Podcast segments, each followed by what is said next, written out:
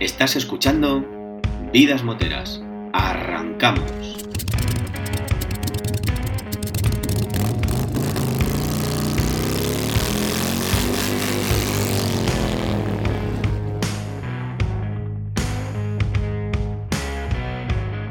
Bienvenidos al podcast para los aficionados al mundo de las dos ruedas. Yo soy Luis. Yo soy Rafa y este programa es una parada obligatoria, un oasis, un punto de encuentro para todo tipo de moteros. Este mes en Vidas Moteras hemos preparado un programa para seguir charlando con vosotros. Hoy hablaremos del Dakar, traeremos la sección de motos de película y las mejores recomendaciones en el Wiki Pepe Time de la mano de Iguana Custom.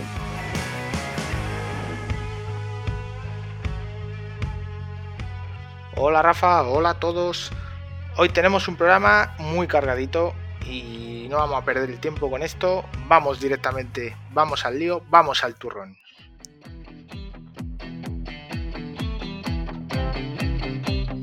Hola Luis, hola a todos. Pues sí, este mes en Vidas Moteras os traigo un tema muy típico de esta época, aunque por desgracia para Luis en este caso no es el turrón.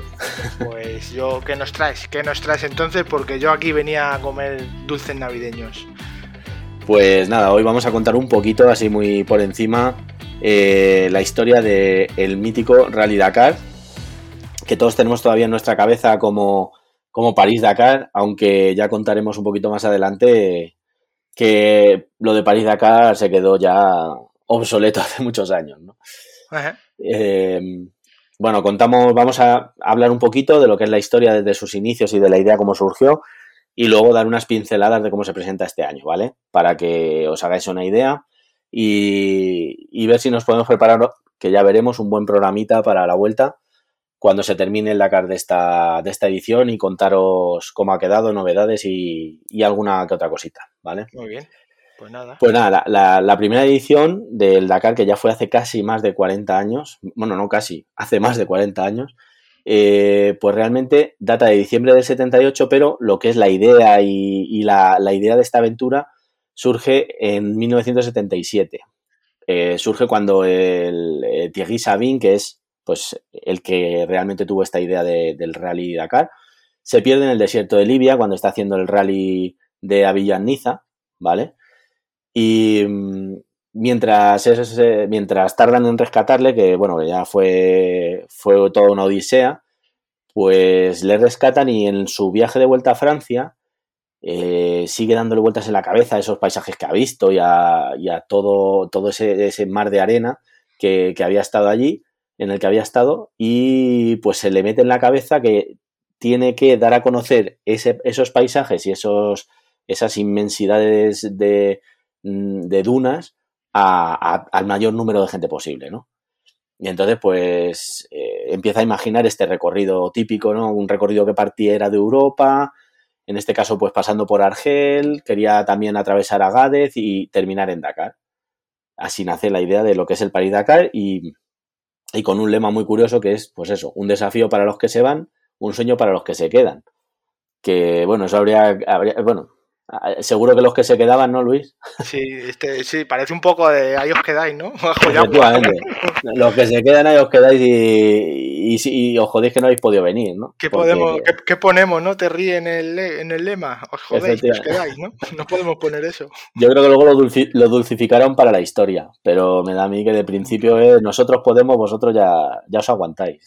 Entonces, ¿cuándo se puede considerar que empieza oficialmente el rally? ¿Cómo, cómo es esa primera edición? Pues la verdad es que no tarda mucho. Desde el 77 que tiene esta aventura y esta idea, pues el año siguiente, ya en el 26 de diciembre de 1978, pues ya comienza este sueño que tiene Sabine. Comienza en la plaza de Trocadero, ya hace lo que decimos, pues hace ya más de 40 años, ¿no? Y hay una cosa que, que me parece muy curiosa y es que en esta primera edición ya se consiguió que se inscribieran nada más y nada menos que 170 participantes. Que hace mucho, sí, a mí también. Yo me imagino en esa época eh, las, digamos, la, las capacidades económicas que podía tener alguien que fuera allí, pues me imagino que solo fueron 170 que tenían unos pudientes importantes y tiempo para, para gastarlo, pero bueno, eso es una opinión que tampoco tengo tengo contrastada, ¿no? Bueno, en, este primer, en esta primera edición, pues eh, se pasó por Argelia. Bueno, se sale de París, lógicamente. Se embarca a África a través de Argelia. Pasamos por Níger, Malí, Alto Volta, una antigua república francesa, y Senegal.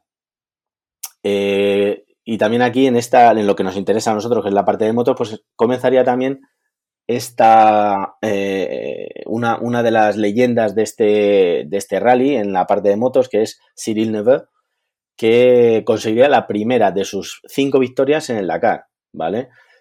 Em, lo hace a lomos de una 500 XT con solo 21 años de edad. Que igual, no sé cómo encontraría la manera de con 21 años, 21 años. presentarse allí. En vez de irse a la mili se fue allí de rally. Efectivamente. No lo sé. Eh, oye, ole su bemoles de 21 años. Sí. Eh, y bueno, como otra anécdota curiosa es que en esta primera edición, pues no se tuvo en cuenta los tiempos, sí que se, se hizo un ranking, pero lo que, lo que contó esa primera edición fue la experiencia y el vivir esa aventura. Fueron a divertirse, ¿no? Lo mismito que ahora, sí, sí, las marcas ahora van única y exclusivamente a pasarlo bien. a pasarlo bien. Pero bueno. Y nada, pues eh, ahí eh, os cuento también unas, unas, pequeñas anécdotas de las primeras ediciones, que son quizás las que eh, hubo más cambios al inicio. En la segunda edición, en 1980, joder, el número de inscritos ya pasa de 170 a 216, ¿vale?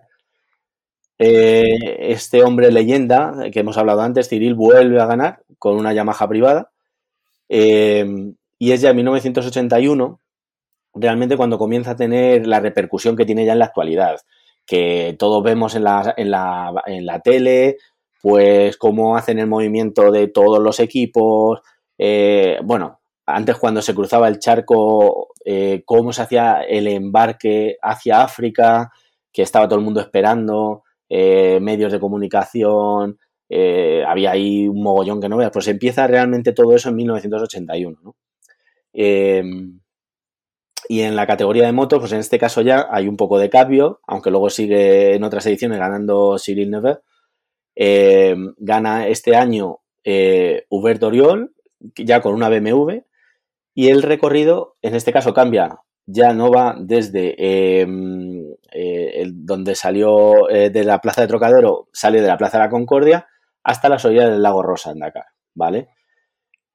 Y luego, pues más adelante, como hechos destacables, eh, pues la edición de 1986, que fue bastante trágica porque hubo un accidente de helicóptero en el que murió el propio Thierry Sabine, y cuatro miembros más de la organización. Ah, sí, en helicóptero Sí, iban. En helicóptero, sí. Diga- eh, di- digo yo que los de la organización en esa época, pues para moverse entre etapas, Sí. más que para seguirlas, pues eh, se moverían en helicóptero para, para pues bueno, ir controlando, ¿no? Vale. Has comentado que se cambiaba, cambiaron la salida, ¿no? Pero seguía siendo París, pero bueno, las salidas y llegadas han sido siempre en el mismo sitio.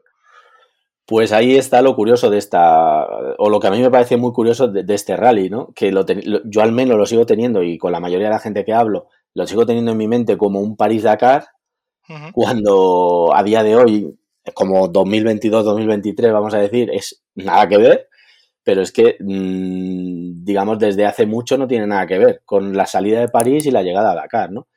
Y, bueno, voy a poner unos ejemplos de salidas y llegadas, ¿no? Eh, pues desde las primeras que son en la Plaza de la Concordia, Versalles, todo esto por lo menos ya era Francia, ¿no? Eh, la Defense, Castillo de Vincennes, eh, Trocadero, pues empieza a cambiar en, lo que a todos nos suena ya también como el Granada Dakar, Granada, Dakar, sí. Que fue ya en el 95. O sea, ya desde el 95 ya empe- empezaron a haber cambios importantes. Luego hubo otra edición que fue Dakar, Dakar. O sea, que ni siquiera... La vuelta. Eh, claro, eh, en Arras, en Clermont-Ferrand, en el propio Barcelona, Portugal, y luego cuando pasamos a, a la parte de, de Sudamérica, pues ya empezó Argentina, Asunción, eh, Lima, es decir, y ahora ya estamos pues en Arabia Saudí. O sea, mm, quiero decir que lo de Que Dakar París Dakar es ya el nombre, ¿no? Una y el propio para- Dakar, y el propio Dakar ha- imagino que se ha quedado por una cuestión eh, de marketing, ¿no? Que, que es lo que más eh, se sabe, pero bueno. Y luego en llegadas, pues lo que decimos, ¿no? O sea, hubo una propia, una propia salida, llegada Dakar-Dakar, el Dakar durante unos cuantos años, Ciudad del Cabo, hubo una edición París-Dakar-París, ojito, Egipto, Chile, Lima, Santiago de Chile, eh, Rosario, Buenos Aires, bueno, de todo. Y ahora pues volvemos a lo mismo, volvemos a, Arabia Saudí. O sea, que, ha habido un montón. Bueno, y en lo que nos importa a nosotros aquí en este programa de vidas moteras, en lo que respecta a las motos, en esa categoría de motos, ¿qué pilotos podemos destacar de todas estas ediciones?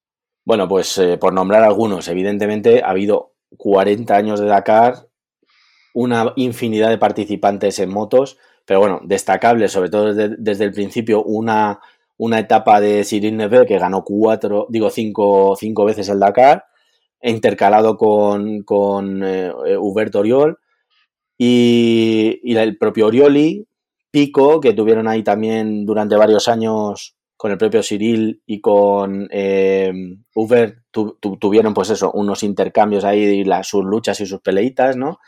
Hasta llegar al Gran Peter Hansel con 14 títulos. Eh, en total en el Dakar, seis de ellos en moto, lógicamente, pasando por Marcoma, Laia Sanz, Sara García, de los actuales y un larguísimo etcétera, ¿no? Pero digamos, destacados, destacados los, que hemos comentado. ¿Y cómo se presenta esta edición 2023? Cuéntanos estas navidades cómo van a ser. Pues mira, eh, se han publicado no hace mucho las listas ya de todos los inscritos y bueno, vamos a hablar solo de lo que nos interesa en esta sección, que son solo motos. Evidentemente hay muchas novedades en otras categorías, pero bueno, centrándonos en el motos del Dakar 2023, eh, se han inscrito un total de 125 pilotos. Esta competición este año tiene lugar, bueno, este año y otros muchos, pero bueno, 31 de diciembre empieza. Realmente en el 31 de diciembre lo que se hacen son verificaciones, etcétera. Es una etapa. las uvas. Efectivamente, hacen allí lo que son todo en, la salida, hacen todas las verificaciones y durará y terminará el 15 de enero de ya 2023. Realmente, o sea, empieza el 31 de diciembre del 22 hasta 2023, ¿no? Y, y bueno, pues por destacar cosas y el primer, digamos, la primera noticia importante es que vuelve a estar el ganador de la última edición, Sam Sutherland, con el mismo equipo, con Red Bull Gas Gas, ¿vale? y como con Daniel Sanders como compañero, ¿no? Luego, pues sigue estando el Monster Energy Honda, que cuenta con el mismo cuarteto del año 2022, es decir, Joan Barreda, Juan Ignacio Cornejo, Pablo Quintanilla y Ricky Brabeck. Eh, también se une este año en este mismo equipo eh, Adrián Van, eh, el nombre ya sabía que me iba a salir mal, Adrien Van Beveren, ¿vale? Que, hombre, era normal que me equivocara. Sí. Bueno, hay más equipos que he conocido, pues el Red Bull KTM, ¿vale? Cuenta con em, pues pilotos de bastante buenos para lograr, pues lograr esto, un, éxito este año, que es lo que busca. Eh, pues Kevin Benavides, Matías Walkner o Toby Price, ¿no? Yus Barna también, con Luciano Benavides y, Skyler House. ¿Vale? Eh, y luego, bueno, pues también eh, Hero Motorsport, que también estará con Franco Caimi, Joaquín Rodríguez, Ross Branch y Sebastián Buller. ¿Vale? Y luego, pues Serco, que incluye un trío eh, compuesto por Lorenzo Santolino, Noah Coitia, Coita perdón, y Rui González. Y luego están eh, Fantic, que bueno, pues está representado por alguien que viene por primera vez, que es Alex Salvini, eh, y en el equipo eh, chino, que es Kobe Rally, eh, Kobe Rally Team, perdón, pues bueno, pues todos son novatos. Va con los pilotos Ji Fan Ming y Lian Song Deng y Sunie Sunie. De estos 125, ahora, dime Luis. Dime, dime una cosita, ¿de tú te atreves a mojarte y a dar un favorito? Hombre, en moto yo creo que Sam Sutherland estará, sin duda, y no perdería a, alguno de los españoles. Eh, han, tenido, han estado rozando muchos años y yo creo que este año pueden, pueden Joan Barreda, eh, sí, sí pienso que pueden, pueden hacerle, hacerle frente, sí. Sí, pueden estar ahí, ¿no? Sí, sí. Nada, solo como datos que efectivamente no dejan de ser datos. Eh, a mí me parecen interesantes, espero que a la gente, pues, oye, a mí es que hay ciertos datos que sí me, me llaman la atención, ¿no? Pues, por ejemplo, que de los 125 inscritos, 37 van a ser novatos. Que, oye, que yo también me imagino que lo que tiene que ser enfrentarse por primera vez a un Dakar. Sí. y tiene que ser. Tiene que molar tiene que ser. también. Sí, bueno. Y luego, pues que, que- que hay otra, digamos, o- otra parte del Dakar que, que es la categoría O- Original by Motul, que irán consiste 25 eso? de esos pilotos. Pues es simplemente que son equipos que no tienen un equipo oficial y que van solo sin asistencia. Pues vidas moteras hacemos para el 2024. Sí, un bueno, vidas moteras, motera. O vidas que se quedan en el, en, en- el desierto de Arabia, ¿no? Porque, porque habría que ver, ¿no? Bueno, a ver si conseguimos Eh, patrocinadores, tío, y vamos para allá. Pues oye, eh, yo estaría, estaría genial, ¿eh? Poder hacer una cobertura diaria del. Dakar, ¿eh? Pero que nos vayan llevando en helicóptero de punto a punto, Luis, ¿eh? A mí no Bueno, me... no sé, quita que has dicho lo de Terry Saville este y yo ya Sí, no mejor no, ¿no?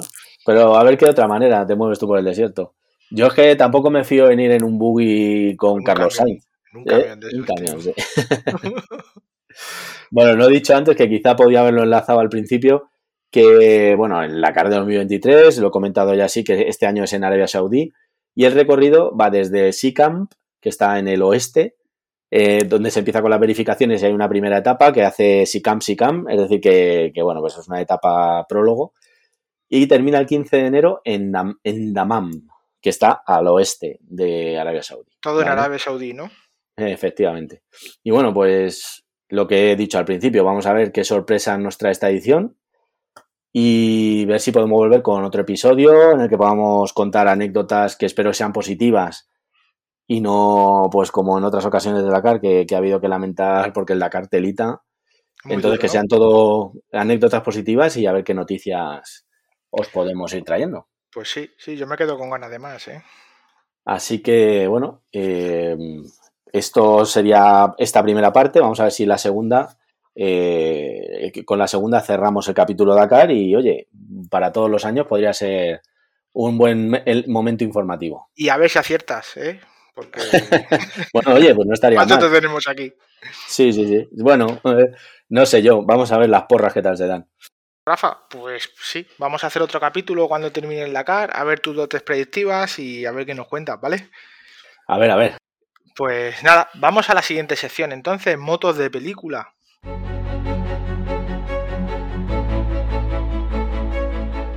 Os cuento, hemos preparado una sección que yo creo que es muy bonita, que va a quedar muy chula, ¿vale? Y que da que hablar. Esperamos, seguro, ¿vale? Esperamos que nuestros oyentes interactúen con nosotros en, en, redes sociales y que nos den feedback, ¿vale? Y, y la sección es motos de película, ¿vale? Quedamos a la espera de vuestros comentarios, como decía. Y Rafa, para este programa te he traído un peliculón. ¿Sabes cuál es? Estoy loco porque me lo digas porque la sección, para mí, eh, pues eso, eh, me, me llama mucho la atención. Igual empezamos a hablar y no terminamos, ¿vale? Sí, es que además esta película, bueno, no sé cuál es todavía, Amo pero- a calmarnos.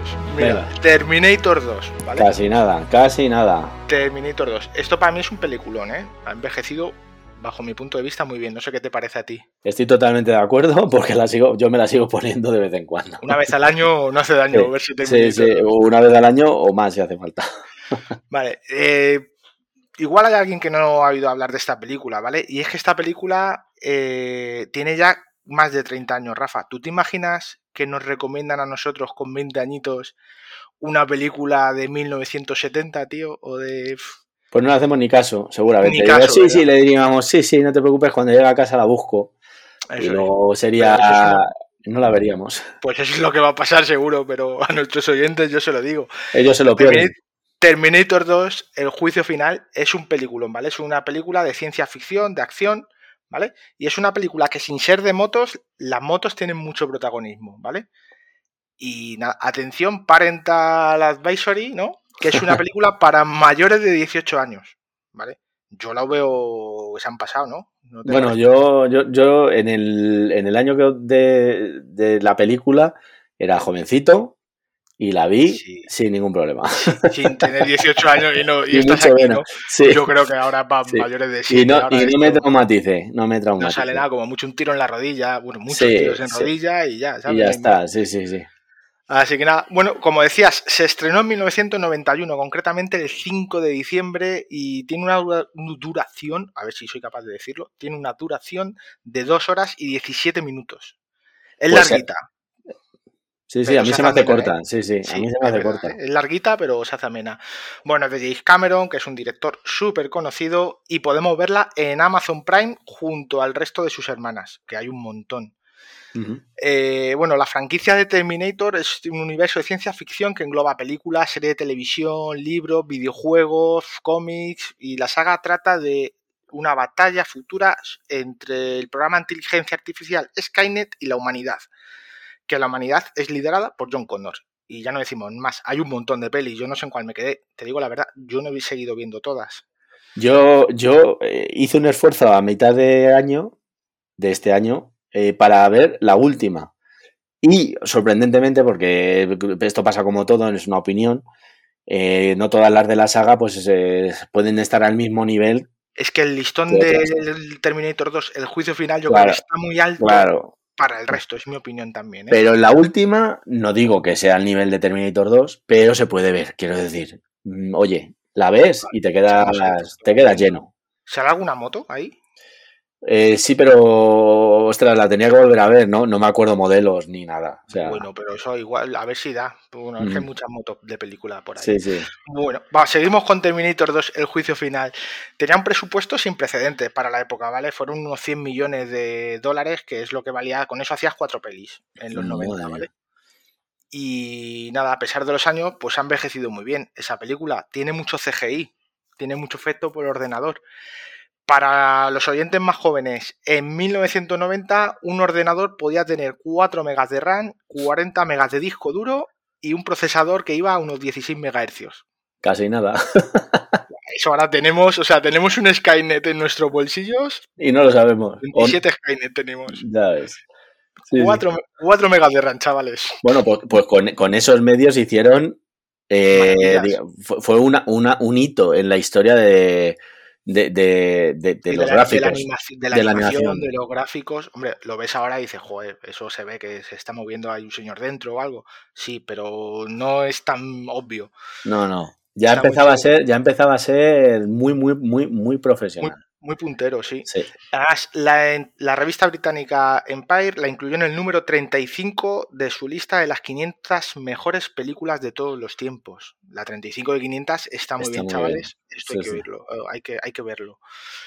Eh, hay una revista española, la Hobby Consolas, la calificó como una película que es un clasicazo y es un retrato de lo que fueron los 90 en general y el, y el cine de acción en particular. Y Yo creo que esa es la mejor definición que podemos dar efectivamente, de sí, esta sí. película. Muy bueno. Eh, se, hizo acreedora, uy, se hizo acreedora de varios premios y nominaciones. Ganó cuatro, cuatro, cuatro Oscars, ganó esta, esta película. No fue la triunfadora ese año, ¿vale? De los Oscars, pero ganó cuatro Oscars. La banda sonora pasó seis semanas en la lista de éxitos musicales de Billboard y en el puesto 70 con la máxima, fue la máxima posición que alcanzó, ¿vale? Pero es que está en, en la banda sonora está el You Call Be Mine de, de los Guns N' Roses, que eso es un clásico. Es una pasada. Eh, Yo me si gusta. luego- Dime, dime. A ver si luego lo puedes poner un poquito aquí y no nos tiran el programa por 10 segundos del You Nada. Call Be Mine. Se lo clavamos. Bueno, pues nada, en Terminator 2, Arnold Schwarzenegger cobró 15 millones de dólares, de dólares por pronunciar un total de 700 palabras en toda la película. Eso significa 21 mil dólares por palabra. Si nos tienen que pagar eso a nosotros, Bueno, eh, ya nos habíamos retirado en el primer con capítulo. medio programa nos retiramos, macho. Ya ves. Eh, nada, y hace, hace unos años, en 2018, se subastó esa moto que fue empleada en la película. ¿Vale? Hablamos de la FLSTF Fatboy de 1991 y la puja ganadora fue de 520 mil dólares. Yo si los hubiera tenido había pagado más, ¿eh? ¿Habías pagado más? Sí, sí, sí. Pues a mí se me hace un poquito, ¿eh? mola mucho, pero igual. No, bueno, pero yo por tirar, o sea, quiero decir, teniendo dinero para tirarlo, esa moto, por ser de la película que es, no tanto por la, que la moto también me gusta, pero por ser la película conjunto moto-película, Sí, sí hubiera ver, pagado más, sí. Sí, sí, sí. hombre, si lo tienes, ¿verdad? Hombre, Pues está claro. Otra curiosidad, eh, hay una frase, la última, ¿no? Que dice hasta la vista baby, que como en- por temas de doblaje en muchos países eh, de hispanohablantes, pues fue traducida por Sayonara Baby y nosotros nos hemos quedado con el Sayonara Baby. Que, que, se- que- que los viejunos lo seguimos diciendo alguna Eso vez. es, eso es. Eh, nada, pues Y alguna otra, ¿eh? no sé si hago spoiler, Luis, pero también decimos en no problema. Eso es, eso es. y confi, tío, ¿no? Confío. Bueno, empieza la peli y atención a agarrar los machos aquí, ¿vale? Que son Los Ángeles en 2029, cuando empieza la peli y hay robots y tiros por todos los lados ahí. Que nos faltan siete añitos para eso, que estamos ya en 2022. Así que nada, bueno, spoiler, vamos a poner un cartelito de spoiler alert, ¿vale? Aquí, Muy bien. porque pues porque se lo merece por si acaso hacemos algún spoiler a alguien. Eh, nada, exactamente a los 7 minutos de metraje aparece ya, ¿vale? Pues si alguien quiere ir ahí a buscarlo en el Amazon Prime y ver de lo que hablamos, a los 7 minutos de metraje aparece el Terminator ahí en pelota picada en un parking con la antena wifi colgando, ¿vale? Y, y nada, y entonces la típica la típica escena ya, ¿vale? Nos meten dentro del Terminator como si estuviésemos viendo lo que él ve y ve un escáner rojo ahí y va escaneando motos de un bar de carreteras. Escanea unas cuantas motos, ¿vale? Si, si lo vais viendo, si no me creéis y os digo que escanea una Harley Davidson modelo 435, ¿vale? Una Yamaha 236, una Harley Davidson modelo 956, un film, un sedan, no sé cuantitos, es un coche, una Harley Davidson 382 Electroglide, que eso no me suena a mí a nada, y una Harley Davidson modelo 956, ¿vale? La última que escanea es una, una SLSTS 91 Fatboy, que esta ya es la que le echa el ojo. ¿vale? Ya, ya, ya, ya. ¿A ti esas motos te suenan de algo? A ver, como números, te soy sincero, no. Nada. Pero bueno, de hecho, si, si, si lo has buscado, o sea, bueno, lo has buscado o tienes ese dato de forma literal, sí que te puedo decir que existen Harley Davidson Electra Glide, pero no Electroglide. Electro- es que pone, Claro, que pone puede ser que tuvieran que pagar derechos. Eh, pues igual, ahí es lo que te iba. Igual por todos estos nombres son un poquito fake por temas de derechos. Ujú. Menos o incluso el, el de la que se pilla que le echa el ojo, la Fatboy, eh, no es no es el nombre exacto porque Exacto, pone un ujú. SLSTS, que en realidad es FL, ¿no? FL, Bueno, sí, sí, por el modelo, sí, sí.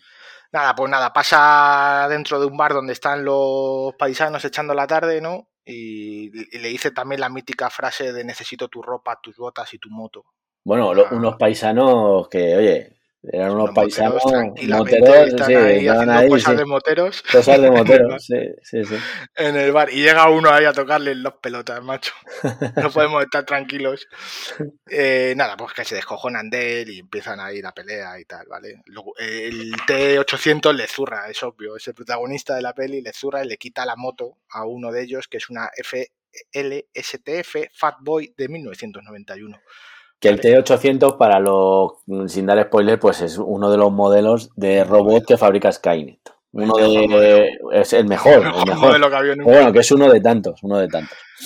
Bueno, mm, seguimos, ¿vale? Doy, eh, fíjate, eh, he dicho a los 7 minutos, os voy ahora, yo os digo el, minuto, el minuto 13, o sea, todo eso ha pasado en, en nada, en nada de tiempo. Hemos tardado más en contarlo que en ponerlo. A los 13 minutos aparece aquí el jovencísimo John Connor, ¿vale?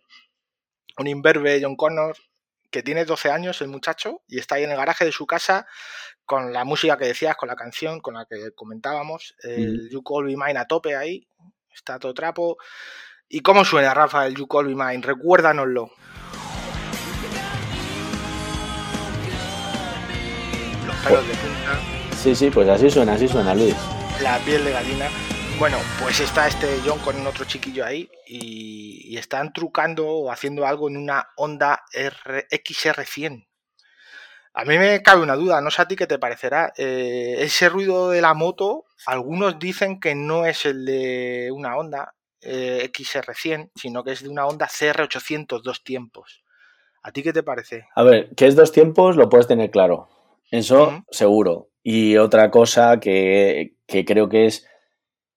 Eh, a ver, esto es una opinión que he tenido siempre, que es un fake de ruido que queda muy bonito en la escena porque, bueno, pues queda. Están en un garaje. Están en un garaje, está intentando regular carburadores y está. Ah, habla la madre y está. Eso, ahí. y está el tío, no quiere escuchar a la madre y está ahí dándole al puño del acelerador, pero hay una pega, ¿no? Y es que él da el puño del acelerador y lo deja, deja el no va compasado el acelera, o sea, el, como él acelera al ruido de la moto, ¿no?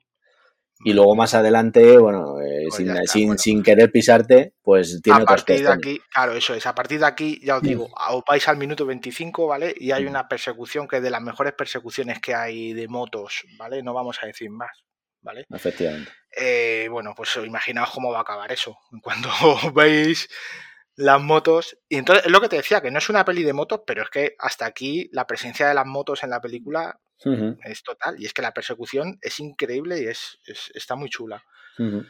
Eh, nada, vamos a. Pues eso, a partir de ese momento ya todos dejan de. Las motos yo creo que dejan de salir ya y dejan de tener protagonismo y se empiezan a hacer más cosas de Terminator y de, Cierto. y otro tipo de. de Bueno, efectos. acaba, acaba viendo, bueno, más adelante sí que vuelve a salir una moto que no sé, ya te digo, sin querer adelantar. Yo, es cuando- yo te he traído estas dos solo, ¿eh? O sea que si hay otra No, más, no, bueno, hay, hay una que es la moto de policía que roba el, el T-1000, el otro robot, que la roba cuando sale de, de pescadero, que es el, el psiquiátrico donde tienen encerrada la madre John Connor.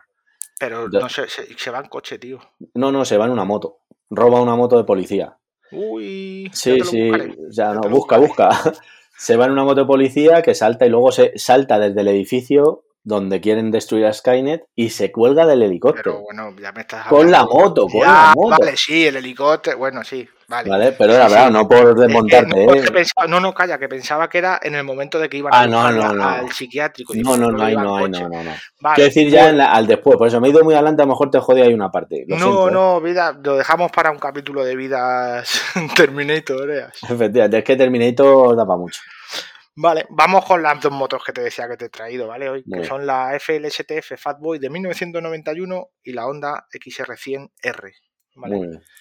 Nada, pues empezamos por la gorda, ¿vale? Por la Fatboy de 1991. Es una Harley Davidson, es de la serie Fatboy que engloba motos de distinta cilindrada. Bueno, de esto sabes tú mucho más que yo de Harley, ¿vale? Pero si digo alguna cosita, me corriges. Es una Cruiser, es una Custom y el primer modelo de esta generación de Fatboy se difundió en el año 1990. Es una generación ya de más de 30 años. Yo cuando un coche, una moto tiene más de 30 años el mismo modelo, ¿no? Eso es que... Sí, sí, es que tiene éxito. Y siguen, y siguen, siguen, siguen. y siguen De hecho, eh, eh, tengo en- dentro de mi colección, pues una de las motos que tengo es una Fatboy. Eh, de mi colección, quiero decir, perdón, de mi colección de miniaturas, de miniaturas, ya quisiera yo tenerla. Quería decir de motos. Tengo la Fatboy de Lego, ¿vale? Que quede claro. Bueno, ah, mira, te voy a comentar, te voy a comentar unas especificaciones que parecen de moto de miniatura. A mí me han llamado la atención, ¿eh? Esto obviamente lo he sacado de internet. Dice que la moto eh, tiene una cilindrada de 1337 centímetros cúbicos y un total de 49 caballos. A mí se me hace poco, no sé a ti. A ver, lo que no concuerda lo que pone en internet. eh, lo que pasa es que, bueno, no tengo. Voy a hacer una cuenta rápida. ¿Tienes Si... Voy a hacerlo muy rápido, ¿vale? ¿Vas a contar las revoluciones por minuto? No, voy a hacer una cuenta rápida porque eh, hay un dato en internet de los kilovatios. Ah, bueno, mm, es fundamental. Sí, ¿verdad? pues efectivamente, por lo 35,8 menos coincide. Por, por lo menos coincide. 35,8 coincide. kilovatios corresponden a Pues 48,70 igual sí caballos. son 49 caballos, de verdad. A mí se me hace muy eh, a ver, las motos, las motos Harley más de esa época, tenemos que hablar que es de carburación. eh, ya, es- en esa época esa moto no era de, de inyección. Y, y bueno, pues son motores que tienen mucha cilindrada, tienen una forma de funcionar en bajos y es para lo que está pensado. Y nunca ha sido la potencia, la idea de la venta de motos Harley. querías Sí, que- un viaje tranquilo y con es. 49 y caballos. con, y con que- par a bajas vueltas y que puedas ir ya con marchas. Que, más de 40 caballos es vicio ya. lo que- bueno, esto depende a que le pregunte. Eh, bueno, ¿cómo suena una Harley? Tenía cinco marchas, hemos dicho, transmisión por cadena, aire refrigerado por aire y lo que viene siendo una moto. Que como tiene que ser. ¿Cómo suena esto, Rafa? Pues os lo ponemos, os lo ponemos.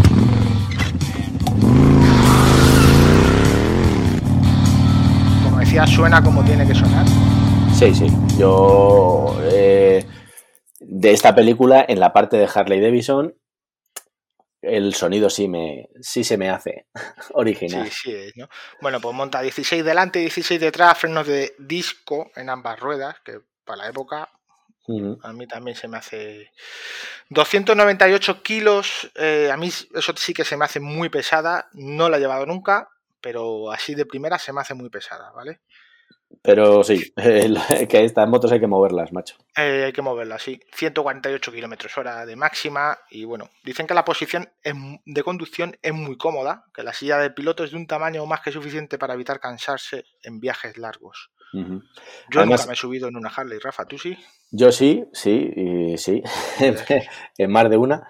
Pero sí, y durante un tiempo en una propia. y bueno, pues sí, depende. Es verdad que como hay tantos modelos y tantos estilos y la puedes personalizar tanto, pues depende y cómo te la acabes personalizando, puedes ir entre cómodo, incómodo o ultra cómodo. pero también puedes ir incómodo, ¿eh? Viniendo de serie sin tocar, está. No, no, sí, además lleva un manillar eh, tipo cuelgamonos de serie que es eh, vamos, que eh, yo está, es verdad que el modelo en concreto no lo he conducido, pero lo que es el concepto eh, cruiser con el asiento que tiene, los, los reposapiés anchos, o sea que son plataformas y un manillar cuelgamonos, pues para, para ir como Dios, básicamente. Las bondades de esta moto, pues lo que nos estás contando tú y alguna más. La respuesta del motor, el tacto, la aceleración.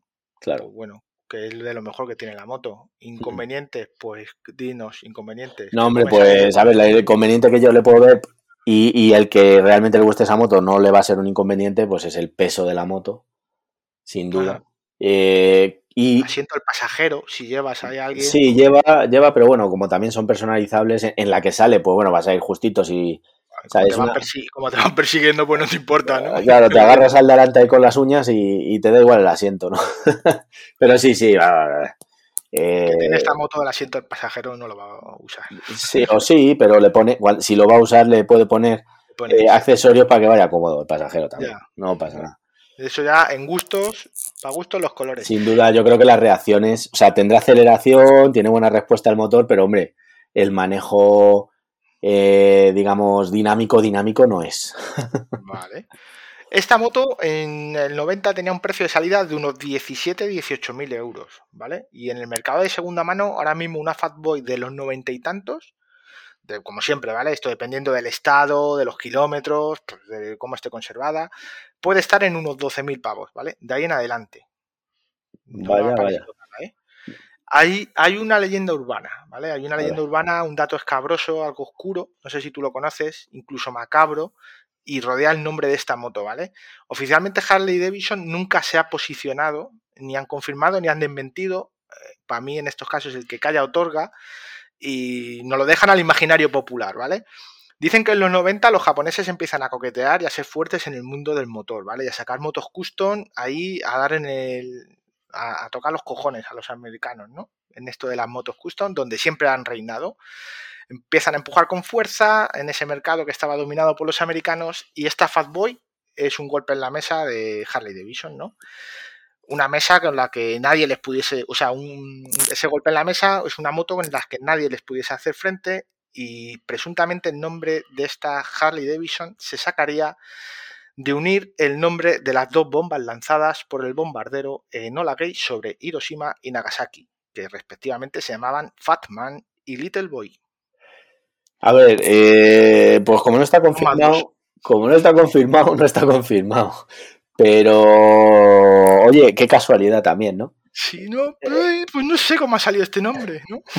es como, no, no, eso es imposible, pero... vale, si alguien tiene dudas, Rafa, yo te digo, si algún oyente está con dudas de, no, hombre, es una coincidencia tal, pues es que esto no acaba aquí, hay más referencias directas, ¿vale? La primera que Fatboy salió, la moto Fatboy salió con una pintura casi idéntica al color gris metal de aquellas bombas, o más bien del bombardero, ¿vale? Y, y, que algún dirigente de Harley Davidson dicen que esta Fatboy sería una verdadera bomba, hizo algún comentario, ¿no? Como esta, esta Fatboy será una bomba en la industria, ¿vale? Japonesa, ¿ok? Eso es, eso es. Madre son las primeras Fatboy grises, estas son las más buscadas por coleccionistas. Si tenéis alguna, pues ya sabéis. Mandadnos una foto, por lo menos que, que la veamos. Efectivamente. El emblema de esta, de esta Harley Davidson, ¿vale? Eh, en la peli sale, ese emblema hace referencia, está inspirado a las Fuerzas Aéreas Americanas, ¿vale? Y las llantas lenticulares se parecen mucho a las llantas de los bombarderos B-29. Entonces, hay unas cuantas Y Sumi sigue. similitudes, similitudes. Oficialmente, como te decía, nunca han dicho nada, ¿vale? A día de hoy, Harley Davidson sigue comercializando este modelo. Es muy chulo a mi gusto, ¿eh? Es muy chulo, con un frontal que llama la atención, está todo cromado ese frontal, aspecto muy grueso, muy musculoso, ¿vale? El faro delantero se une con la horquilla y te da mucha personalidad a la moto. No sé qué te parece a ti. A ver, a mí hay dos Harley Davidson que no he tenido porque evidentemente no me las he podido comprar. Una que siempre he querido, que es la Fat Boy. Eh, me parece, pues eso, no sé cómo decirlo. O sea, me parece, este modelo nuevo me parece muy chulo. todavía me gusta más el modelo nuevo, sí, porque no te voy a decir que sea una neo retro, ni mucho menos, pero No. me gusta el rollo, me gusta que las, o sea, a mí me gustan una infinidad de motos, ¿no?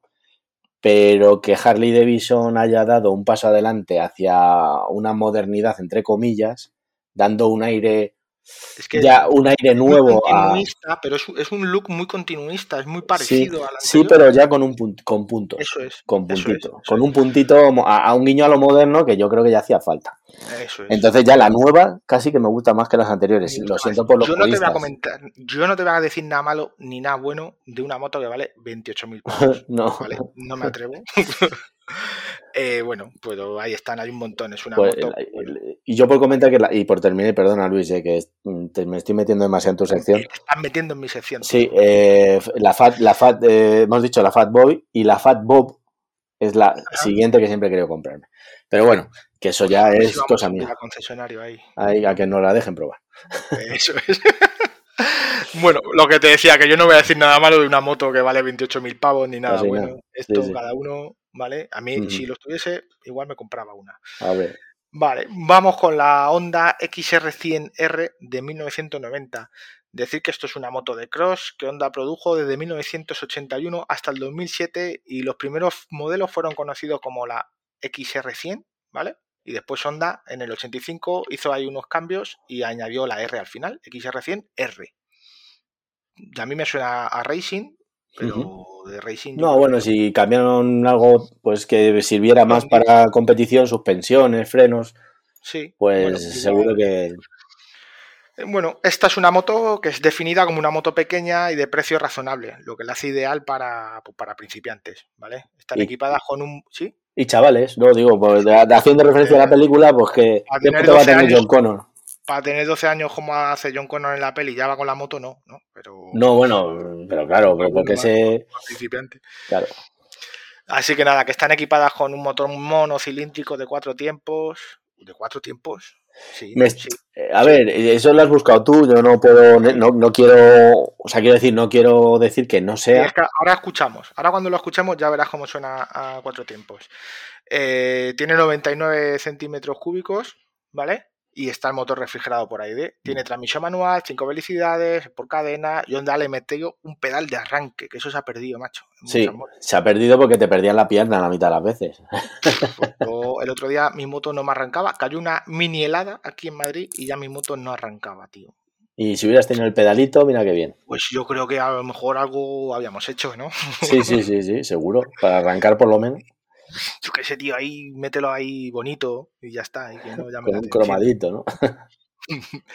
Bueno, pues nada, una moto ligerita de 81 kilos, 90 kilómetros de velocidad máxima, frenos de tambor, 6 litros del depósito y, y 12, 19 pulgadas montalante y 16 detrás. Pues una moto de cross, ¿no? Lo que viene siendo. ¿Cómo suena, Rafa? Ponlo. Pues lo ponemos, lo ponemos. Vamos a ver qué tal os suena.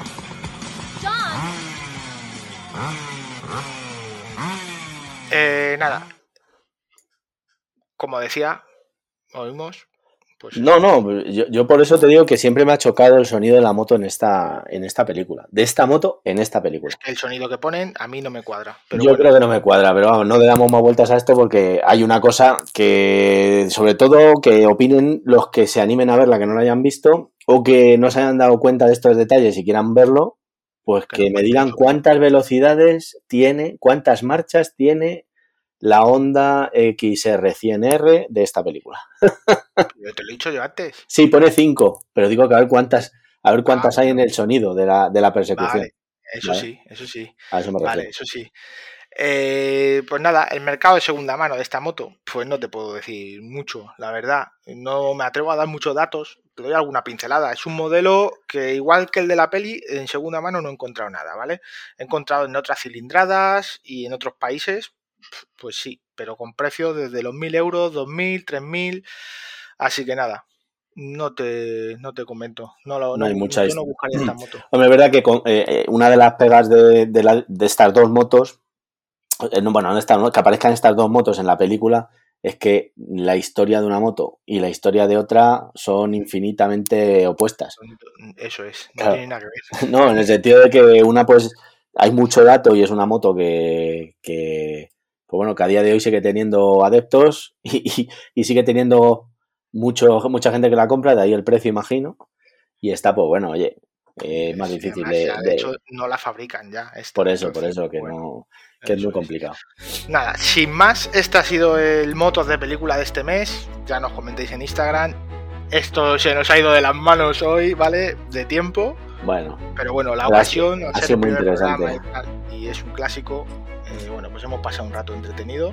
sí, Y ya sí. está. Yo creo que lo si tenéis merecía, más ¿eh? curiosidades, más datos, nos los contáis y así lo, y lo vamos hablando. Pues nada, Luis, pasamos sin más a la sección técnica de la mano de Iguana Custom. Pasamos al Wiki Pepe Time. Bienvenidos al espacio técnico sobre el mundo de las motos.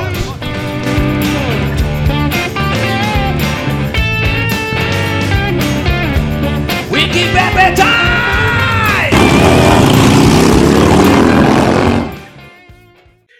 Buenas, bienvenidos a Wikipepe Time. ¿Qué pasa, Luis Rafa? ¿Cómo va el tema? ¿De qué queremos hablar hoy? Hola, hola Pepe, ¿qué tal? Pues, pues mira, como, como se acerca este invierno, ya estamos metidos en las navidades y todo este rollo. ¿Qué te parece si nos das unas recomendaciones para hibernar la moto? Pues muy bien, me parece fenomenal. Siempre hay, hay mucho desconocimiento y sobre todo mucho problema. Yo no sé qué opináis vosotros porque esta era digital y la inmediatez y el acceso rápido a contenido que tenemos todo el mundo, Sí. que es espectacular por un lado, o sea, pero claro, también hay mucho problema que es que hay tanta con tanto contenido que es difícil filtrar entre el contenido bueno y malo y podemos llegar a errores, sobre todo pues si leemos en foros y cosas Sí, así. me, que, me ha dicho, me ha dicho el vecino, me ha dicho Claro, mi cuñado. que Sí, vaya por hay delante. mucho cuñado. Claro que yo no tengo nada en contra de los foros, por supuesto, pero eh, es importante saber filtrar la información porque no todas las motos son iguales, no todas las circunstancias son iguales y podemos meternos en un berenjenal. Bueno, berenjenal es una palabra muy del levante, no sé si se entiende. Sí, en un Sí, problema sí, y sí. podemos liarla un poquito con nuestra moto y claro, luego no vamos a ir pidiendo responsabilidades a un forero o a alguien. Entonces, lo primero, siempre antes de hacer nada, intenta, si vas a leer foros, leer varias, varias, varios posts para Eso contrastar, no quedarte con el primero y luego, pues normalmente el más mayoritario suele ser el mejor, pero mi consejo es que siempre consultes con profesionales porque para eso son profesionales. Eso es. Y bueno, eh, vosotros queréis saber qué hacer si llega el invierno y no vamos a usar la moto durante un estado, un tiempo prolongado. Justo. Correcto, eso es. Vale, pues eh, yo creo que para hacerlo fácil, porque se podría hacer muy intenso, lo vamos a dividir como en cinco espacios, en cinco bloques. ¿Vale? Y empiezo por el primero. Bloque número uno. La gasolina, el depósito, ¿vale? Eso es esencial para cualquiera de nuestras motocicletas, sobre todo si tenemos motos de combustión. Espero que la gran mayoría siga manteniendo motos de combustión, ¿vale? Cruzaremos los dedos. ¿Vale? Eh, si tienes una moto de combustión, por lo normal puedes tener dos versiones, una carburación, si tu moto es posiblemente anterior al 2006-2005, eh, y luego lo normal es que sea de inyección, si ya es posterior al 2004-2005. Eh, en ambos casos, cuando tú vayas a hibernar la moto, bueno, a partir de ahora, a tener dejar la moto un tiempo prolongado de tiempo sin uso, le vamos a llamar hibernar, ¿vale? Entonces, si vas a hibernar tu moto, debes eh, siempre dejar el depósito de gasolina lleno, lo más lleno posible, hasta arriba. Y querréis saber por qué. Sí, sí, ¿y eso por qué? ¿Por qué? Vale. Sí, sí, dime. No, no, que por qué, por qué es necesario hacer eso. No, es que, Es, algo que yo mira que tengo años de experiencia, pero es la primera vez que, bueno, la primera vez que lo oigo. Pues es importante por dos cosas. Sobre todo, muchos de los depósitos de las motos van a ser metálicos. Eh, la gasolina es un producto corrosivo, ¿vale? A largo tiempo, pero mientras que el depósito está lleno de gasolina, el metal se conserva eh, húmedo y bien. En el momento que baja y está un tiempo prolongado la chapa al aire después de haber tenido la gasolina puesta, este empieza a oxidarse rápidamente, solo de la humedad del ambiente. O sea, la gasolina cuando está lleno. Por la condensación, a lo mejor. Bueno, solo por la humedad del ambiente. O sea, tú al final dejas un. Del, el oxígeno eh, está formado por agua.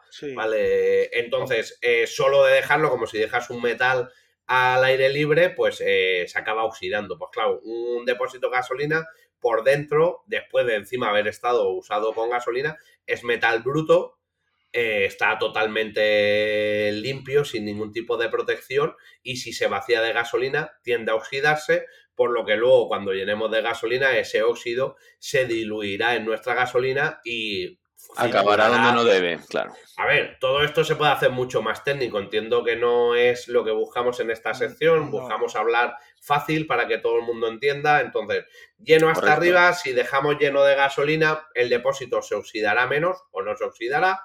Y eh, tendrá un mantenimiento mejor. Si lo dejamos sin gasolina, aunque sea un depósito que no sea de chapa, eh, como cuando dejas un tonel, igual mucho lo habéis oído, oye, el tonel de vino, una vez que ya ha tenido vino, tiene que estar siempre lleno de vino, porque empiezan a dilatar, a contraerse, a, hacer sucesos de pasar de estado húmedo a seco que no son buenos para el depósito y nuestra moto.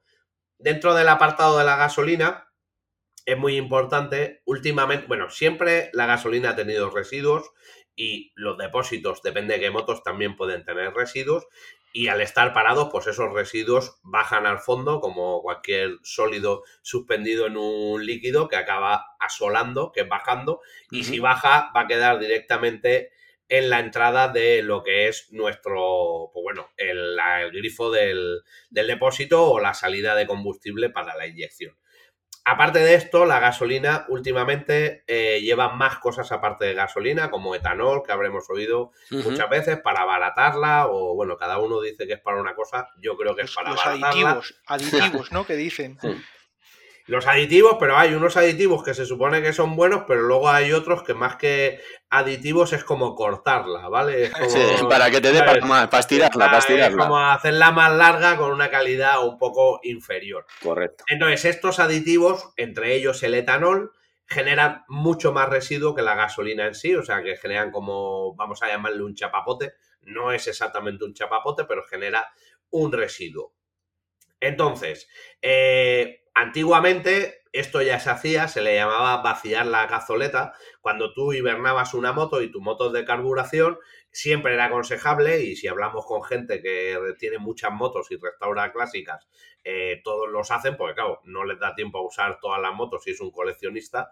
Entonces, eh, se cierra el grifo de gasolina, se mantiene la moto arrancada hasta que se apaga por sí misma porque ha consumido toda la gasolina de sus circuitos. Todo esto al final es un poco como el colesterol. No es lo mismo generar residuos en el depósito, que es un espacio grande que no se va a obstruir fácilmente, que generar residuos en los manguitos, que son al final tubitos, que es como si fueran las venas, eh, que es lo que va a llevar la gasolina a nuestro inyector si es de inyección, al carburador si es del carburador. Entonces eso se puede obstruir mucho más fácil. Por eso eh, se recomienda vaciar la cazoleta en el caso de una moto de carburación. Cerramos el grifo, arrancamos cuando se ha apagado, la moto ahí ya está lista para dejarla. ¿Qué pasa? Si nuestra moto es inyección, como la gran mayoría de nuestros oyentes ahora mismo serán, pues eh, claro, la inyección no puedes vaciar la cazoleta, ¿sabes? ¿Qué debes hacer? Debes utilizar, aquí ya, ya no es cuestión de ingenio, ya hay que invertir, hay que adquirir unos productos, se les llama estabilizadores de gasolina, ¿lo habíais oído antes? Yo no. Eh, sí, pero no los he usado. Vale, pues estos productos son unos productos que lo que hacen es, eh, lo añadimos a la gasolina, eh, yo, por ejemplo, puedo recomendar, es el único que he usado y conozco, de la marca Liquimoli. No son productos caros, rondan los 12-15 euros y da para bastante, ¿vale? Porque se echan 25 mililitros por cada 10 litros de gasolina y un bote trae 250, o sea que... que da para rato, sí. O para varias motos. Pues estos estabilizadores lo que hacen es, eh, dijéramos, eh, destruir o dejar sin uso o sin función a estos aditivos que no nos interesan, por lo que la gasolina va a aguantar muchísimo más tiempo eh, en perfectas condiciones sin dejar residuos. O sea, son estabilizadores de gasolina específicamente para largos periodos de inactividad. ¿Y dónde compro esto, Pepe? Eh, bueno, pues no. está, feo que yo lo diga, pero claro, por ejemplo, en Iguana Custom lo puedes conseguir. En gasolineras, en muchas también lo puedes conseguir. O sea, yo conozco la marca Ligimoli, que es una marca que tanto hace aceites, aditivos de muchos tipos, y supongo pues que habrá eh, estabilizadores de gasolina pues de marcas famosas, hablo sin saber, como Motul o igual Repsol o cualquier otra marca o, aditivos para moto o mm. tratamientos para el combustible. Se llaman técnicamente estabilizadores de gasolina para largas, eh, para periodos largos. Pues eh, precisamente por lo mismo, de, de, que llegue a todos los oyentes que nos estén escuchando, te hago una pregunta por si acaso. Tú ya has dejado la moto hibernada, has hecho bien lo de la gasolina, le has echado el aditivo. Ese aditivo no tiene, no hay absolutamente ningún problema en que cuando vuelvas a utilizar la moto, con la gasolina que ya tienes, funcionar sin ningún problema, ¿no? Ningún problema, no tienes. Aparte, este aditivo tiene que circular por dentro, ¿vale? Por lo que el funcionamiento del aditivo, por lo menos el que yo conozco, ¿vale? El de Liquimoli, no. Lo lógico es leerse las instrucciones antes de nada, ¿vale? Eh, como con cualquier producto. Pero, por ejemplo, el que yo conozco, el de Liquimoli, funciona. Depósito de 20 litros, por ejemplo. 25 mililitros por cada 10 litros, o sea, 50 mililitros. Lo metemos con el depósito de gasolina, la agitamos un poquito, sac, sac, ¿vale? Para agitar un poco el depósito, arrancamos la moto y la dejamos arrancada 10 minutos para que todo esto circule, quememos la gasolina que había en todos los circuitos, ¿vale? Circuitos no son todos los tubitos. Correcto. Eh, y ya todo lo que quede en la moto sea gasolina estabilizada. Al ser estabilizada, pues bueno, ya está estabilizada, luego la puedes gastar. Muy importante, tú lo has hecho bien, llegas a arrancar, no tienes que vaciar el depósito, funcionas de manera normal. Fenomenal. Te acabas de enterar de esto, ¿vale? Y tú no lo sabías y llevas con la moto parada X tiempo. Hay unos productos para después que son limpiadores de posibles residuos que haya dejado un largo estacionamiento. Son también un aditivo. Este, por ejemplo, yo conozco uno de Liquimoli que se llama 4T, que es un limpiador de líneas de combustible, pues limpia como un limpiador de inyectores, pues este también limpia las líneas. Si ya la has dejado y la moto ha estado parada un mes y quieres prevenir, pues echas un botecito de este en el siguiente depósito completo, lo gastas y por lo menos pues te curas en salud. Y Esto vale 4 o 5 euros, ¿vale? No es un producto caro.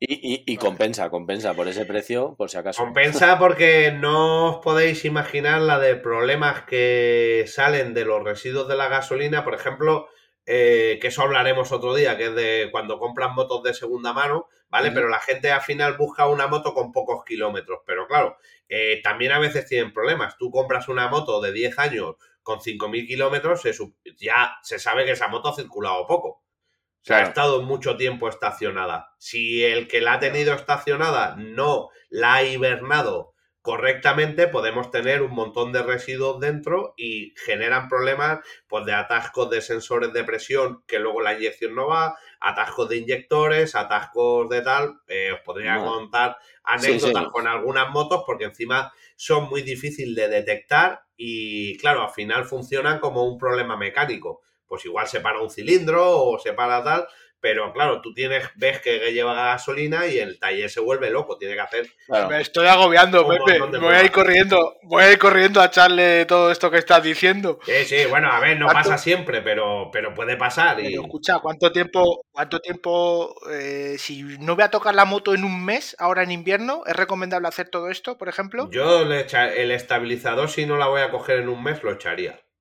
Vale, Perfecto. vale, o sea, por ir centrando un poco el tiro y que no me Claro, agobie. también ¿vale? depende no de, dónde pongas gasolina, pero claro, esto no es como el vino que dice, oye, voy a probar a ver qué tal gasolina tiene en esto y te pegas ahí, Ya. la hueles y la catas, pues no, ¿sabes? Tú al final echas del Claro. surtidor y realmente no sabes qué estás echando, ¿no? Tampoco te puedo decir, oye, echa en esta marca o en esta otra que la gasolina no. es de lujo, si eso no lo sabe nadie. No lo sabe Eh, nadie, Entonces, es muy difícil y claro, igual tú vas y pones una gasolina en una marca reconocida y te la están poniendo peor que en una low cost. Eh, Sí. yo eso no lo puede saber nadie. Entonces, Claro. yo en estas cosas que son baratas, otra cosa es que el bote estabilizador costará 200 euros. Y bueno, pues ya veremos. Pero por estos importes, Claro, pues vale la pena curarse en salud. claro. Vale, vale, vale. ¿Vale? Vamos Bueno, al pues, punto número dos. 2. Muy bien. Vale, sí. Cuéntanos, a ver. Punto número 2. nuestros neumáticos. La parte, estas redondas negras, todo el mundo aquí entiendo que sabe que es un neumático de moto, normalmente llevan dos, habrá algunas que Más lleven menos tres. desgastados. Lo que lleva al suelo, lo que toca el suelo. Eso es, lo que toca el suelo. Pues cuando vamos a hibernar nuestra moto, tenemos que intentar que los neumáticos no toquen el suelo. Esto es un poco más complicado, pero al final, si dejamos la moto apoyada, eh, los neumáticos se pueden deformar, eh, pueden generar, eh, claro, hablamos de largos periodos de hibernación, pero con tres meses del invierno, si no Ujú. coges la moto en, euro- en invierno, los neumáticos ya se pueden deformar. Entonces, lo ideal es que los neumáticos no apoyen en el suelo y para esto, pues dependiendo del tipo de moto que tengas, pues tendrás que usar unos artilugios diferentes. Si tu moto es pequeña y tienes un colega o una amiga que está fuerte como una roca, lo levantáis entre las dos y la ponéis encima de un ladrillo. No toca el suelo y las ruedas quedan volando. Si no, pues tienes los Ah, caballetes para de estos tipo Sí. paddock que se llaman, que es este tipo de herradura rara con dos ruedecitas, Sí, que sí. levantas del basculante trasero y otro por delante del basculante, o sea, de la horquilla delantera y dejas la moto suspendida en el aire o un elevador central que luego pues te puede venir también muy bien pues para si tienes que hacer mantenimientos o engrasar la cadena. Todo esto depende de la moto que gastes. Pero si la vas a dejar mucho tiempo, si los neumáticos no tocan el suelo, eh, luego tendremos los neumáticos en perfectas condiciones. Y con la presión, da igual la presión que tengan o la miramos La también. presión normalmente siempre debes llevar la moto con la presión bien. La que marca. Vale, vale. Digo, igual hay que. Lo único que sí, que de- si las has dejado, siempre cuando vuelves a arrancar, vuelves a los, lo siguiente que tienes que hacer es comprobar la presión del neumático, porque si ha estado apoyada en el suelo, habrá perdido bastante más presión. Estando en el aire, perderá menos presión, pero aún así hay que revisarlo porque sí, siempre sí. puede haber una microfuga o una Eso es, pérdida. eso es una máxima, efectivamente. Sí, sí. ¿Has visto? Yo eso sí lo llevo a cabo. Entonces, eso ya eso soy lo- muy bueno. Con los neumáticos yo soy un friki. Total. A mí hasta que no me avisan, hasta que no me avisan y me dicen, Quillo, que lleva. Bueno, claro, eso depende. O plano". sea, al final, yo, por ejemplo, si digo, oye, voy a hibernar la moto porque me voy de viaje, porque es- eh, no cojo la moto y no tengo complejo en decirlo, oye, no cojo la moto en invierno. Pues oye, moteros hay de todo tipo, ¿eh? Claro. Eh, no la coges. Eh, si los neumáticos son nuevos, eh, búscate la manera para dejarla en el, en el, aire porque las gomas valen pasta y no Sí, está sí. la cosa para ir tirando. Sí, sí. Si tus neumáticos ya están hechos un trapo, eh, pues bueno, pues te puedes ahorrar esto. Lo único que sabes que ya cuando vayas a volver a cogerla, lo primero que tienes que hacer es cambiar los neumáticos y míratelos con tiempo, porque igual luego viene el buen tiempo, vas a coger la moto y no hay stock, De, de tu medida, claro, sí, sí. No hay stock de tu goma. Punto número 3. La batería, ese gran enemigo de nuestra moto que cada día dura menos y Sí. voy a, aunque igual otro día hablamos de baterías también, Sí, os voy a decir que el culpable de que las baterías duren menos cada vez no es que los fabricantes sean unos jetas, sino en la legislación medioambiental, pero eso nos lo dejamos para más adelante hablar sobre temas de baterías. Y, y sí, ese, ese día yo quiero sí, estar. yo no me lo pierdo tampoco. Porque sí, sí, es una incógnita con muchas ganas de, de tener resuelta. Pues bueno, vamos ahora para lo que nos interesa, que es hibernar nuestra moto. Si vamos a hibernar nuestra moto, mucho ojo, porque aquí vienen uno de los temas peliagudos en los que veo muchos errores cuando la gente aconseja a terceros. Y ojo con este punto. Cuando vamos a hibernar, tenemos dos opciones. Una, desconectar la batería o mantenerla, ¿vale? Eh, desconectar la batería se puede hacer de muchas maneras, que soltarle los burners, instalar un desconectador, que al final es como una especie de interruptor que corta la corriente, o Sí. quitar el maxi fusible que se llama, que es el fusible más gordo que lleva la moto, que alimenta toda la moto. No todas las motos tienen maxi fusibles, pero yo digo aquí todas las versiones para todas. Ojo con esto, porque todas las motos no se pueden dejar sin alimentación. Normalmente las motos tienen, aunque estén apagadas, tienen un consumo de batería, una latencia, ¿vale? Eh, y por eso dicen, no, ponle un desconectador, suéltale el borne, haz todo esto. Pues claro, también hay que pensar que si la moto está consumiendo mientras que no hace nada, en muchos casos será por algo. ¿Vale? Entonces, si y esto hay una frase que a mí me gusta mucho, que es que si miles de ingenieros han desarrollado la moto y han decidido que esto tenía que consumir corriente y que ese maxi fusible tenía que estar ahí, pues no vayas tú a quitarlo sin preguntar, Claro. porque la puedes liar, ¿vale? Entonces, en una moto antigua, ¿vale? Que sí que es verdad que la batería conectada y sin tener nada electrónico, solo por estar conectado con todo el chasis que lleva negativo y demás, y va perdiendo, ¿vale? Y puede desgastarse. En muchas motos modernas no se pueden dejar sin alimentación. ¿Cómo se sabe esto? Pues tienes o que leerte el manual si tienes acceso o tienes que preguntar pues en el concesionario o en la casa, en la marca Claro. de tu moto, si tu moto se puede quedar sin alimentación por un eh, tiempo prolongado. ¿Por qué? Porque si no, si le quitas la batería, si le pones un desconectador, si le quitas el maxi fusible, puedes encontrarte que por ahorrarte los 100 euros que vale una batería de moto de media, porque depende de la moto que sea, pues de media, porque hay de 30 y hay de 150, por ahorrarte esto te metas en un berenjenal bastante más grave y mucho más costoso, porque puedes cargarte el BCM o ECM, puedes perder eh, datos del cuenta kilómetros y que luego no te salgan los kilómetros, que la moto se vuelva medio loca y meterte en costes importantes porque eh, la moto está preparada para esto. Entonces, antes de ponerte, porque yo puedo leer un foro de, no, quítale, vale, sí, pero ¿qué moto tienes? Porque, Claro. claro, no Ya. puedes dar un consejo así tan genérico para todo el mundo, ¿vale? Para Claro, en claro. general. Entonces, mucho ojo con esto. Ante la duda, si preguntas y nadie te sabe decir 100%, oye, sí, le puedes poner un desconectador o puedes quitarle la batería o puedes quitar el maxi fusible, lo mejor es mantenerla. Un mantenedor, ¿vale? Que es un aparatito que se enchufa a la batería, se enchufa a la luz y le va a ir metiendo corriente conforme la batería lo vaya necesitando para mantenerla siempre llena o parcialmente llena. ¿Por qué? Genial. eh, la mayoría de nuestras motos en estos tiempos, o sea, lo que se comercializa ahora, ya casi nadie tiene baterías con mantenimiento, de estas que tenías que ir poniéndole agua destilada y demás, ya son baterías AGM que se llama, que son selladas, eh, tienen más potencia, aguantan más, aunque a todo el mundo le parece que aguantan poco, pero lo que eh, peor le viene a esta tecnología, a este tipo de batería, es la descarga parcial o sea, completa o parcialmente completa.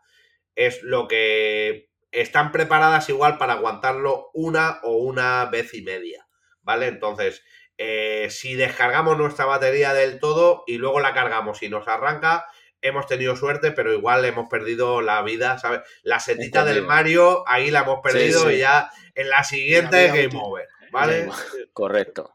Entonces, no las baterías, lo bueno es mantenerlas porque aunque luego la cargues y la recuperes, pero posiblemente le has quitado el 70% de la vida. ¿Y el, el mantenedor qué hace? ¿Lo enchufas y ya está? El mantenedor, bien, es, como un cargador, ¿vale? Lo único es que se le llaman mantenedores porque eh, meten la carga mucho más lenta.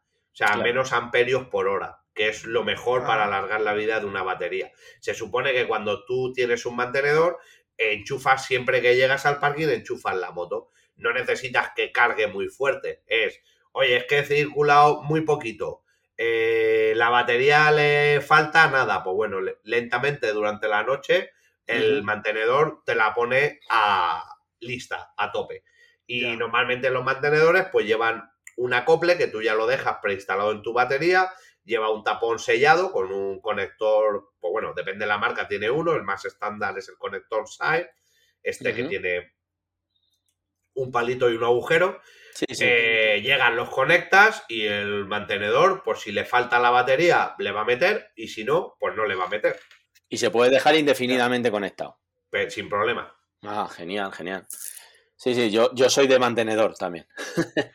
Una, pregunta, a ver si me. Es que esto, esto es de. Ojo, tiene que. Esto un momento. ¿eh? Mucho ojo con esto. O sea, tiene que ser mantenedor, ¿vale? Correcto. Vale, que parecen un cargo. O sea, tú a la vista los ves y son cargadores y mantenedores, el aparato parece igual y el funcionamiento es el mismo. Pero para dejarla siempre encendida tiene que ser mantenedor. Si lo dejas siempre encendido con un cargador, él no sabe regularse el amperaje y le va a estar y luego se te puede hinchar o algún problema mayor. O sea, si la vas a dejar enchufada perennemente, mantenedor. Buena puntualización, ¿eh, Pepe? Muy buena puntualización. Mantenedor cargador, es que suelen ser, hay cargadores solo cargadores y mm. mantenedores cargadores. Normalmente los mantenedores son también cargadores porque lo hacen más lento. Sí, el mío tiene las ah. dos opciones, efectivamente. Luis, perdona que te he cortado. Una, pregunta, que os iba a decir, es pregunta de examen, ¿eh? Si yo le voy a enchufar, eh, voy a quitar los bornes de la batería, ¿hay algún orden correcto para, yo enchufar luego ese mantenedor a la batería? ¿Vale? Porque yo no, yo no lo tengo ni idea. Yo voy a dejar primero que conteste Rafa, que para eso soy el invitado. Joder, ah, vaya aprieto. Me pones en buen aprieto. Bueno, yo, yo voy a tirar también de, de, de, lo que. Porque yo, yo debería ser técnico, ¿sabes? Debería decir que también soy técnico. Entonces, vamos a meter la pata si hace falta y si no, ya se verá. Yo diría, le apostaría y juraría que es primero negativo y luego positivo. Ah, Pero bueno, no sé, Pepe, ¿tú qué nos yo, dices? Yo, mira, yo no voy a dar la respuesta aún, voy a dejar que la gente comente en comentarios a ver ellos qué opinan y voy a dar la respuesta técnica y que, debe, que la gente debería siempre contestar de esta manera para evitar problemas en el próximo programa. Si os parece muy bien, muy bien. Hay buena intriga, buena intriga. Y aquí, así, directamente, me voy al punto número 4. Fenomenal. La limpieza y cómo guardar la moto de manera final, ¿vale? La limpieza. Yo no es que sea un gran amante de la limpieza, odio limpiar la moto, o sea, totalmente, no sé vosotros, pero yo no lo llevo bien. Pues yo no, yo, yo, yo, mis motos van siempre, eh, llueve y, me, y, cuando la guardo está limpia. así de raro soy. Admiro a la gente así, ¿sabes? O sea, yo para mí soy incapaz, pero bueno. Pero si voy a hibernar la moto, es muy importante, antes de guardarla, limpiarla totalmente y perfectamente. No me digas por, ¿Por qué? Todas esas motitas que ves de una gota seca, de una mota de un mosquito, sobre todo, que la sangre de los mosquitos es ultra corrosiva. Eh, ah. todo lo que se queda pegado en la moto con el tiempo va trabajando duramente para carcomer nuestros cromos, nuestros aluminios, nuestras pinturas y oxidar nuestros metales, eh, bueno, hacer todo lo que hace que luego se vea una moto de estas que la ves y dices, hostia, ¿esto de dónde ha salido? ¿Debajo? ¿La, han desenterrado? Vamos, pues que te hacen una rat bike a nada que te descuides. En un momento. Entonces, El tiempo es lo que mejor le viene parado, es lo que mejor le viene a la suciedad para ir comiéndose barnices, pintura, oxidando, picando Ah, metales, madre mía. etcétera. Entonces, bien limpia, bien seca y después si podemos utilizar un producto tipo cera, ¿vale? O que tenga algunas siliconas o algo que va a crear una película protectora extra, pues mejor que mejor, porque al final de dejarla guardada, pues polvo y mugre va a coger. Entonces, una película extra de protección, pues mejor. Si no, bien limpia y bien seca, abrillantada o con el pulimento que le dé final para que brille y como si la fueras a poner de exposición. Y Claro. después de esto, mi consejo, una manta, de esas que tengas por ahí para tirar, si no tienes manta, eh, pues una toalla grande de playa, vieja, o una toalla de ducha de la grande de la que ya no gastes, y encima una buena funda de moto. La toalla, diréis, ¿y para qué si ya va la funda? Porque la toalla va a absorber la humedad ella y va a liberar bueno. nuestra moto un poco más de humedad, le va a dar más protección y encima la funda.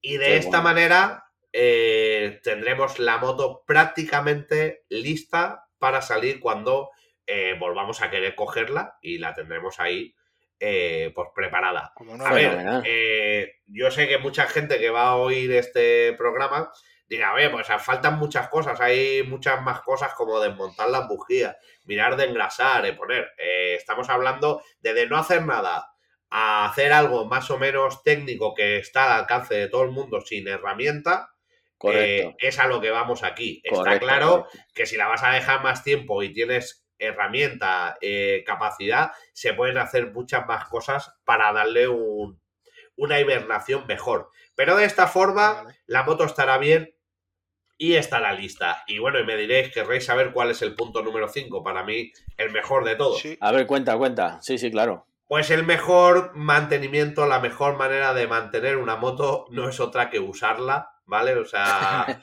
pues diréis, entonces, ¿para qué has hecho esta sección? Pues bueno, porque no siempre todo el mundo puede, porque pueden haber miles de motivos. O sea, puedes haber tenido un accidente y haber tenido que dejar de usar la moto por un tiempo, no solo... Pues normalmente decimos, oye, hibernar la moto y solo pensamos en decir, oh, mira mierda ese que no coge la moto en invierno. Eh, Efectivamente, que somos muy... Lo, lo primero hay que respetar la opción de todo el mundo, ¿sabes? Porque todo el mundo dice, oye, no tengo necesidad de pasar frío. Pues bueno, ole tú, o sea, no eres menos motero por no pasar frío. Eso es la primera. Lo siguiente Apoyo es la moción esa, ¿eh? Por Claro. cierto. Vale. Entonces, lo siguiente es que no siempre es por una voluntad propia. Oye, te han mandado a currar fuera.